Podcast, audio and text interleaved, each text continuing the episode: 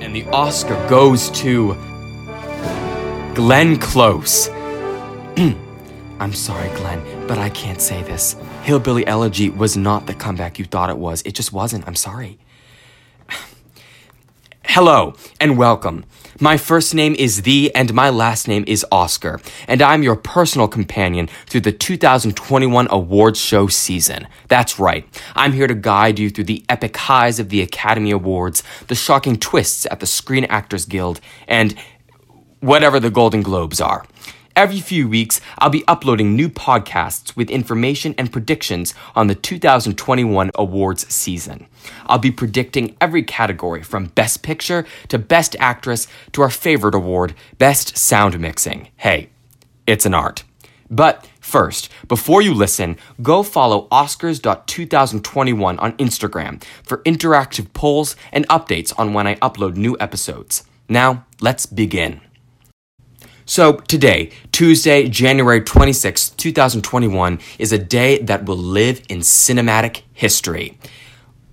Well, not really. But it is the day that the Film Independent Spirit Award nominations were announced. Now, if you're sitting there wondering, what are the Film Independent Spirit Awards? You're not alone.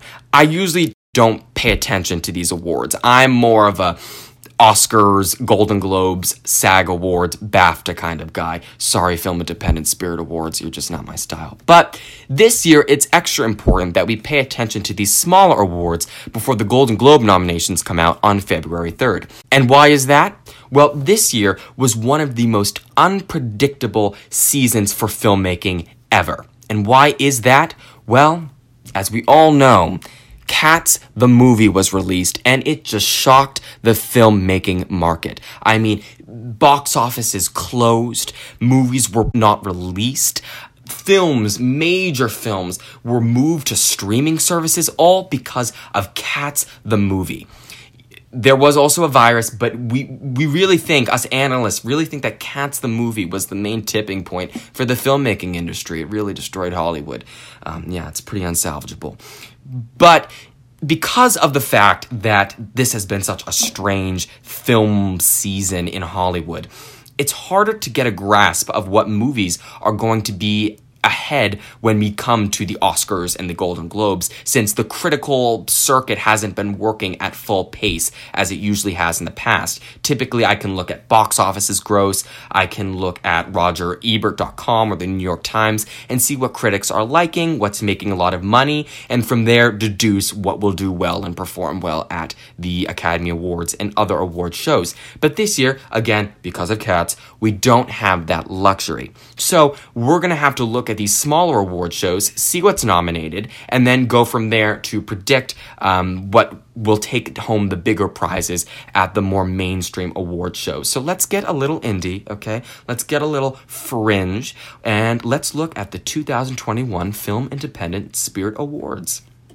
So, to its name, the Film Independent Spirit Awards, mainly from what I am gathering, like to recognize indie films. There's a lot of named awards, for example, the John Cassavetes Award, given to the best feature made for under $500,000.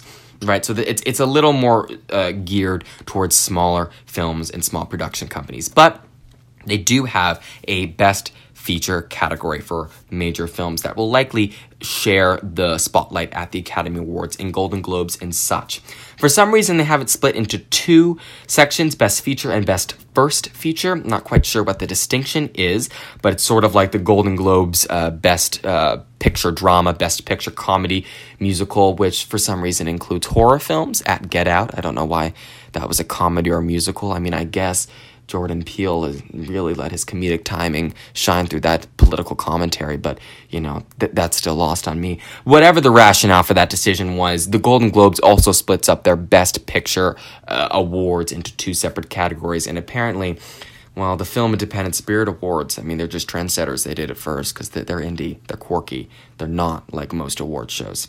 So in the Best Feature, I'm just going to read them all together because I can't quite discern the difference, but in the Best Feature and First Feature, the films that we have nominated are First Cow, Ma Rainey's Black Bottom, Minari, Never Rarely Sometimes Always, Nomadland, I Carry You With Me, The 40-Year-Old Version, Miss Juneteenth, 9 Days, and Sound of Metal. Great. So those are that is how many movies? That is 1, 2, 3, 4, 5. That's 5 movies. So that's 10 movies nominated. Typically, the Academy Award nominates about 9 Best Pictures. So that's kind of where we're looking at in terms of the scope of films that could get nominated for those big awards. And let's look at which of these movies I think has the longevity to make it to the Golden Globes, to the SAGs, and all the way up, obviously, to the coveted statuette of a strong, muscular man. So, out of all those 10 movies that I just read, the ones that I think could make it onto the Best Picture slot are First Cow, Ma Rainey's Black Bottom, Minari, Nomadland, Never Rarely Sometimes Always, and Sound of Metal. Those are the 6 movies that I think could make it onto that list. Out of those, I think Minari, Ma Rainey's Black Bottom, Nomadland, those are the 3 that are almost certain to be on the Best Picture nominee ticket, but those 6 that I listed in total, I believe all have the potential, and here's why. I'll go through them. So the first picture that I'm going to talk about is First Cow. Now, First Cow came out around March 6th, and it was welcomed to pretty good reviews. It was hailed as sort of a new-aged Western, and I think that the Academy Awards and the other award shows are going to favor that type of mold. The Academy Awards and award shows in general have shown a favor to Western pieces or adaptations of Western films. I think because they're reminiscent of old Hollywood, those sort of Clint Eastwood, The Good, The Bad, The Ugly, Western-type movies. And apparently from the reviews, First Cow is a very, very good movie. It's actually airing on Showtime in a few hours, so I might actually check it out when I finish recording this. But it's supposed to be a very good film that, in sort of its Western style, is reminiscent of other films of yesteryear. I'm not sure if the film itself is reminiscent, but I think that there is some indication or some yearning for a good Western movie, since so many of the classic films are, good Westerns. I think a movie like First Cow, which can receive critical acclaim while also falling in that sort of long forgotten yet beloved mold, could make it to the big award shows, particularly the Academy Awards, which has a history of really liking Western movies. Then we have Ma Rainey's Black Bottom. That was released on Netflix. It debuted at number 1, I believe, number 1 or 2. I mean, this movie is stacked. It's Viola Davis in another August Wilson adaptation. Viola Davis already did an August Wilson adaptation in Fences, and she won an Oscar for it, opposite Denzel Washington, so she's certainly proven that she can do an August Wilson play on screen, and that's what this is. It also stars the late great Chadwick Boseman, and surely because of that cast, when you have Viola Davis doing her, How to Get Away with Murder, dramatic crying, and Chadwick Boseman, who has since passed, and is really well remembered, in a production that's already well regarded as one of the greatest theatrical pieces ever written. It's one of the August Wilson titular pieces.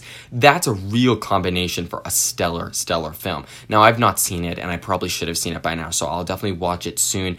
But I have faith that, just like Fences, Ma Rainey's Black Bottom, which follows almost exactly the same mold, will see similar success, particularly with its lead star, Viola Davis, and I think potentially a posthumous Oscar for Chadwick Boseman. I see that in the future just because I'm, learning from the history, right? If we see Fences does really well at the Oscars, and Ma Rainey's Black Bottom is essentially a very similar mold by the same playwright, the same cast, and I'm assuming, I could be very wrong, but I'm assuming similar producers, right? That is indicative to me that there is potential for this movie to succeed in the way that Fences succeeded, which was very successful. The third movie that we have is Minari. Minari is about a Korean-American family that moves to Arkansas to start a farm. I've also not seen this movie. I don't think many people have, but it's gotten very, very highbrow reviews from reputable institutions. I think it's one of the kind of movies that the critics love. It's a critic's darling. I wouldn't call it an Oscar bait movie because I don't think this is at all an Oscar bait movie, but it's one of those movies where, this sort of unanimous critical consensus that it's a good film. It's certainly a movie that is in contention. It's gotten a lot of hype. And when I say it's gotten a lot of hype, I'm not just referring to like this ambiguous hype. I'm talking about, you know, what I've seen on like Golden Derby, Vanity Fair, those sort of articles, Hollywood Reporter. I've seen it mentioned many times in contention for the Best Picture nomination. So I definitely think that Minari is one to keep our eyes on. As for Never Rarely Sometimes Always, I know this movie is very topical. It's supposed to be very heavy, very dour, but also very good with strong acting. The topic matter is serious, I'm aware of. It's about a pregnant teen, and it's supposed to be a very sort of guttural film. And while the Academy loves a sad, dour, meditative, intense cinematic experience, you know, that's sort of a favorite of the Academy Awards, and it's supposed to have really good acting. But yeah, I think this movie could do really well just because it has that subject matter, it's got that dour, serious tone, and I see it going far. Next, we have Nomadland. Now, this is the one that's getting the most attention in terms of awards show reception. It follows a woman played by Frances McDormand, who after financial devastation from the Great Recession of 2008 is forced to travel like a nomad, a modern nomad across the American landscape. It sounds very topical. I think many of us can relate to living through an economic disaster. Again, Cats really kind of brought us all down. You know, it really sort of destroyed the economy there for a second. So I think that Nomadland is very indicative of that. So I think that'll do very well. However, I do have a reservation about it, but that I will talk about when we get towards the Best Actress category. Okay, and the last feature that I said I think will do well is The Sound of Metal.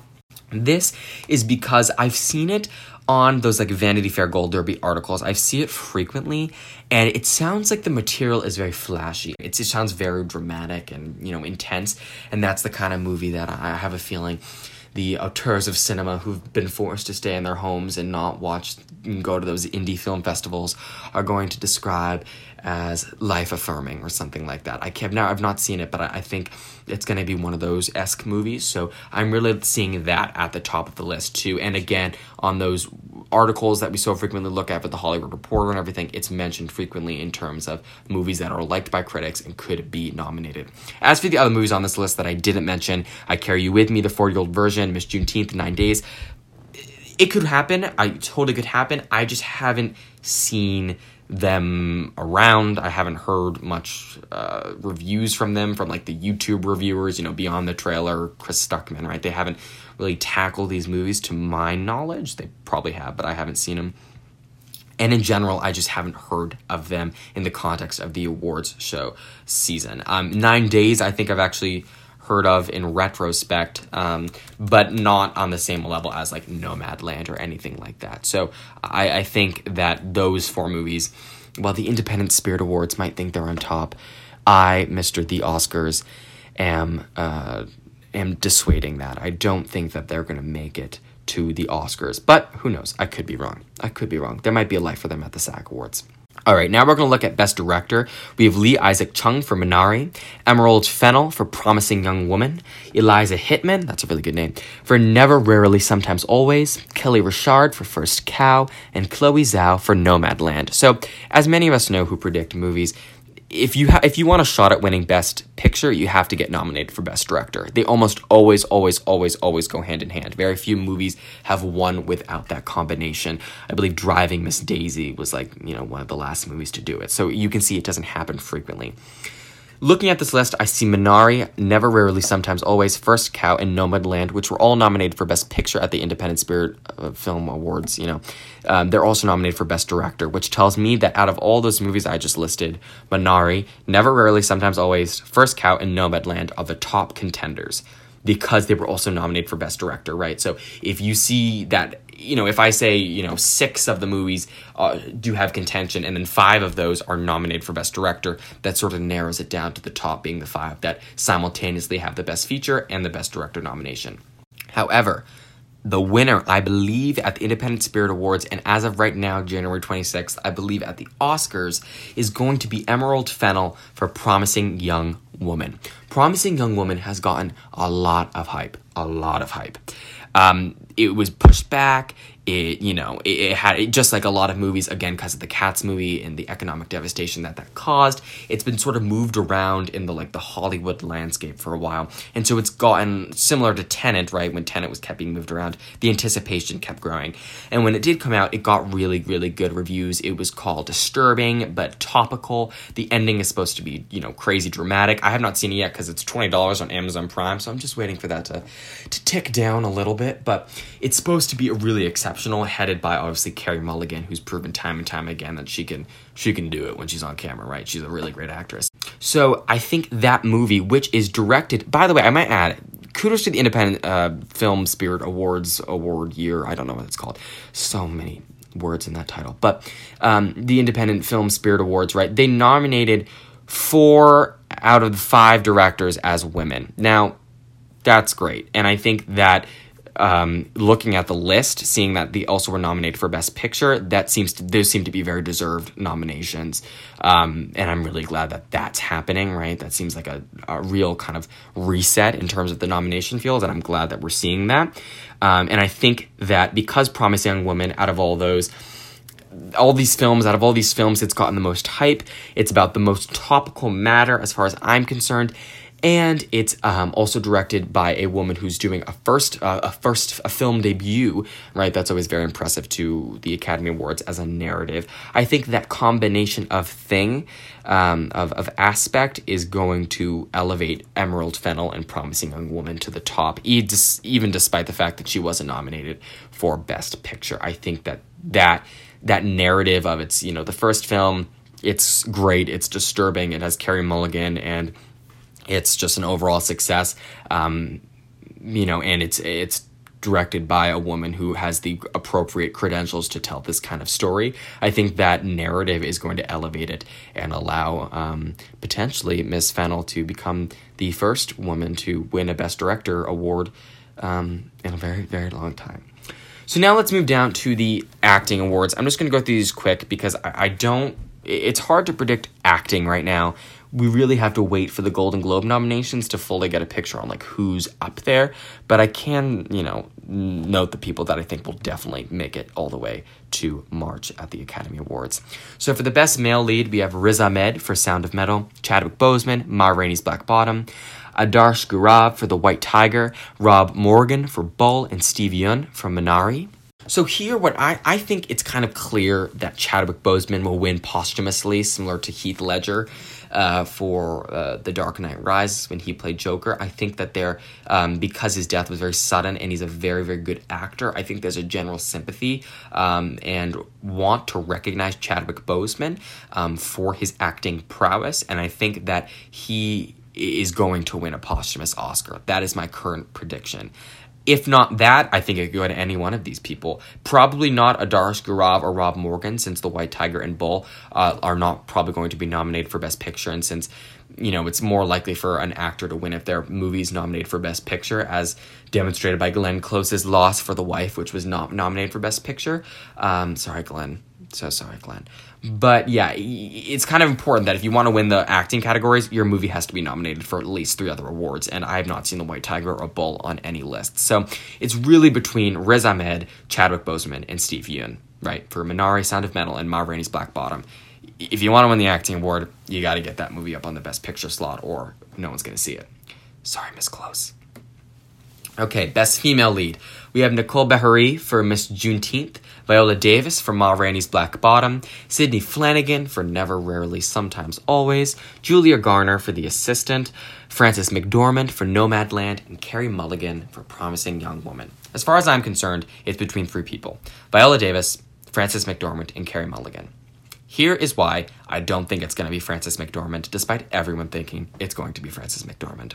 The character, as far as I can see in trailers, is very similar to the one she played and won an Oscar for in 3 Billboards Out of Ebbing, Missouri. I'm not saying it's the same character. I'm just saying it's kind of a dour, bummed out character, sort of more a negative type right? And there's nothing wrong with playing that role. It just, I don't think that award shows are going to award her twice within the span of 5 years for similar roles, whereas her winning for 3 Billboards out of Ebbing, Missouri seems so deserved, because her last Oscar was for Fargo, where she played a comedic relief in what I believe was one of the most deserved Oscars of all time. So listen, Frances McDormand can get it. She's a great actress, but I don't think this is her year. I think it's Viola Davis's year. Viola Davis has been recognized as one of the greatest modern actresses that is currently alive. She last won for Fences, which, as I mentioned last time, I talked about this movie, is an August Wilson piece.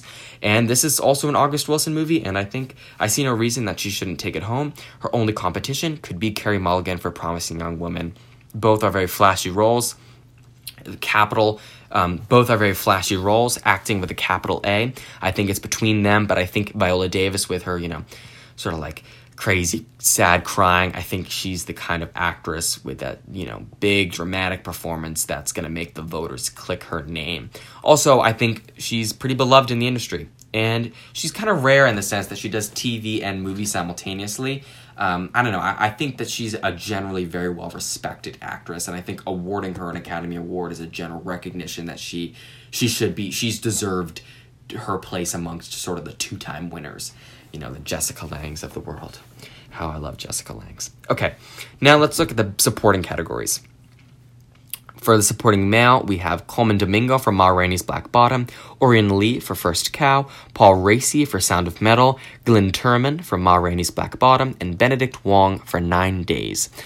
For this category, I'm really torn. I don't think any of these have a certainty for staying in this category for the Golden Globes or the Oscars. And what I mean by that is, I think very well that when the Golden Globe nominations come out and we get a better idea of the landscape for the award season, Paul Raci, Orion Lee, and Benedict Wong could not be on that list. I think Glenn Turman and Coleman Domingo will stay there because Ma Rainey's Black Bottom seems to be garnering a lot of nominations, so it's likely that they'll be on that list, though their vote will probably get split, making neither of them win.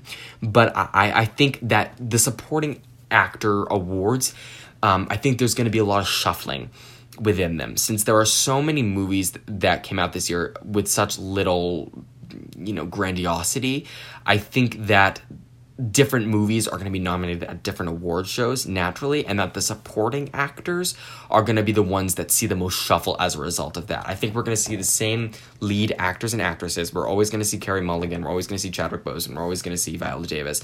But I think in the supporting area, that could, you know, be shuffled around.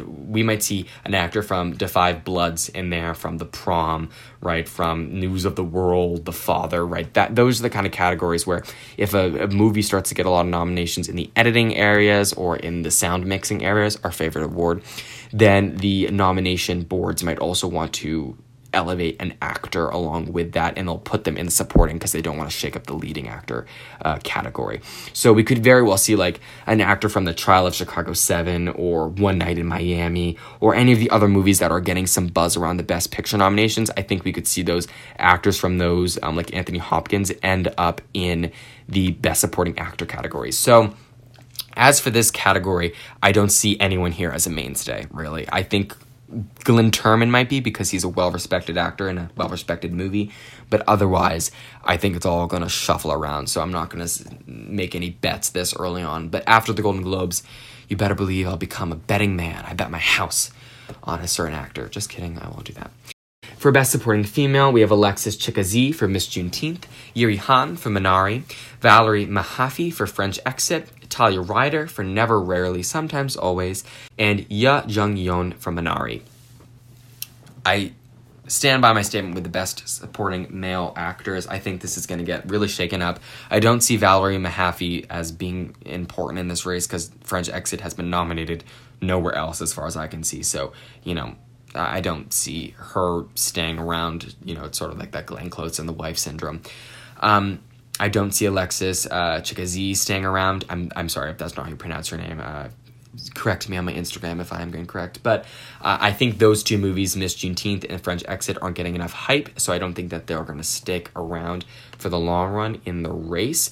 I do think, though, that Never Rarely, Sometimes Always, and Minari are going to play a big role in the award season. So Talia Ryder and Yeri Han and Young Jin Yoon yeah, I think those very well may make it to the Golden Globe and Oscar nominations. I think going off conventional wisdom, the vote will be split on Minari, and we might see Talia Ryder get her win potentially. But again, this will probably change when Golden Globe nominations come out.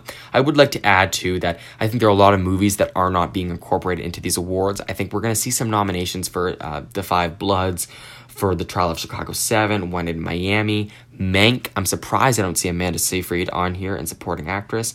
News of the World. I'm certain we're going to see people from Judas and the Black Messiah, right? All these different movies that are going to get nominated. The Prom. I'm sure we'll see some nominations for The Prom. I think that these movies, their actors are going to wind up in the supporting categories, perhaps from Borat's subsequent movie film, right? That could happen. So, don't hold your breath, you know what I'm saying? For these supporting actor categories, anything really could happen since there's so many movies that are not on this list for best movies at the Film Independent Spirit Awards. Now, there are other nomination categories for the Film Independent Spirit Awards, but I think I'm just going to stick with those main ones that I covered since I think those are the most indicative and titular categories that are going to affect the race overall. But again, I'd like to reiterate, the 2021 Film Independent Spirit Awards, you know, they can't be trusted, really. They're indie, you know, they're quirky. They're not like most award shows. And because they're indie and not like most award shows, they're not a really great barometer for the Golden Globes and the Oscars and everything. So on February 3rd, which is in just about a week, when those nominations come out for the, you know, little golden ball, we can get a better idea of who's actually going to be in contention for what and who's going to, you know, come home with those big resume boosters called awards. But these, I think, have been a good indicator. I think what we can take away from this is that Minari, First Cow, Ma Rainey's Black Bottom, Nomadland, Promising Young Woman, and Sound of Metal, right? Those movies, they're here to stay. They're going to clog up a lot of the picture editing awards, acting awards, right? They're going to be a mainstay in the awards season. But I do think, like I said, there's going to be extra The Five Bloods, Judas and the Black Messiah, you know, just others like The Prom, The Father, just other movies are going to definitely make it into these categories. Mank, for an example. I think we might see Gary Oldman get another nomination. I think it might be a little overrated, but that's just my opinion. So I think we're going to see a lot more shakeups in the coming season. So don't take what I said today as, you know, the word of the Lord. I know many of you were, you know, going to. But listen, even though my name is the Oscars, I am just a gold statuette. I can't know anything. I'm mass manufactured for a bunch of rich celebrities to take home and put on their mantles, so I cannot make definitive statements, but these are what I think are implied by the 2021 Film Independent Spirit Award nominations. Wow, say that 5 times fast, 2021, blah, blah, blah. Okay, so that was my debrief on the 2021 Film Independent Spirit Awards. Again, I didn't predict who was going to win these awards, just what these awards meant for the award season in general on a broader spectrum. But I think that once February 3rd comes around and the Golden Globe nominations are released, we'll have a much better idea about which celebrities can take home the little golden statuette that increases their salary by $2 million a year. Wow, how fun. In the meantime, to all of you out there, stay safe. Follow Oscars 2021 on Instagram for polls and updates on new posts. And as always, happy awards show season.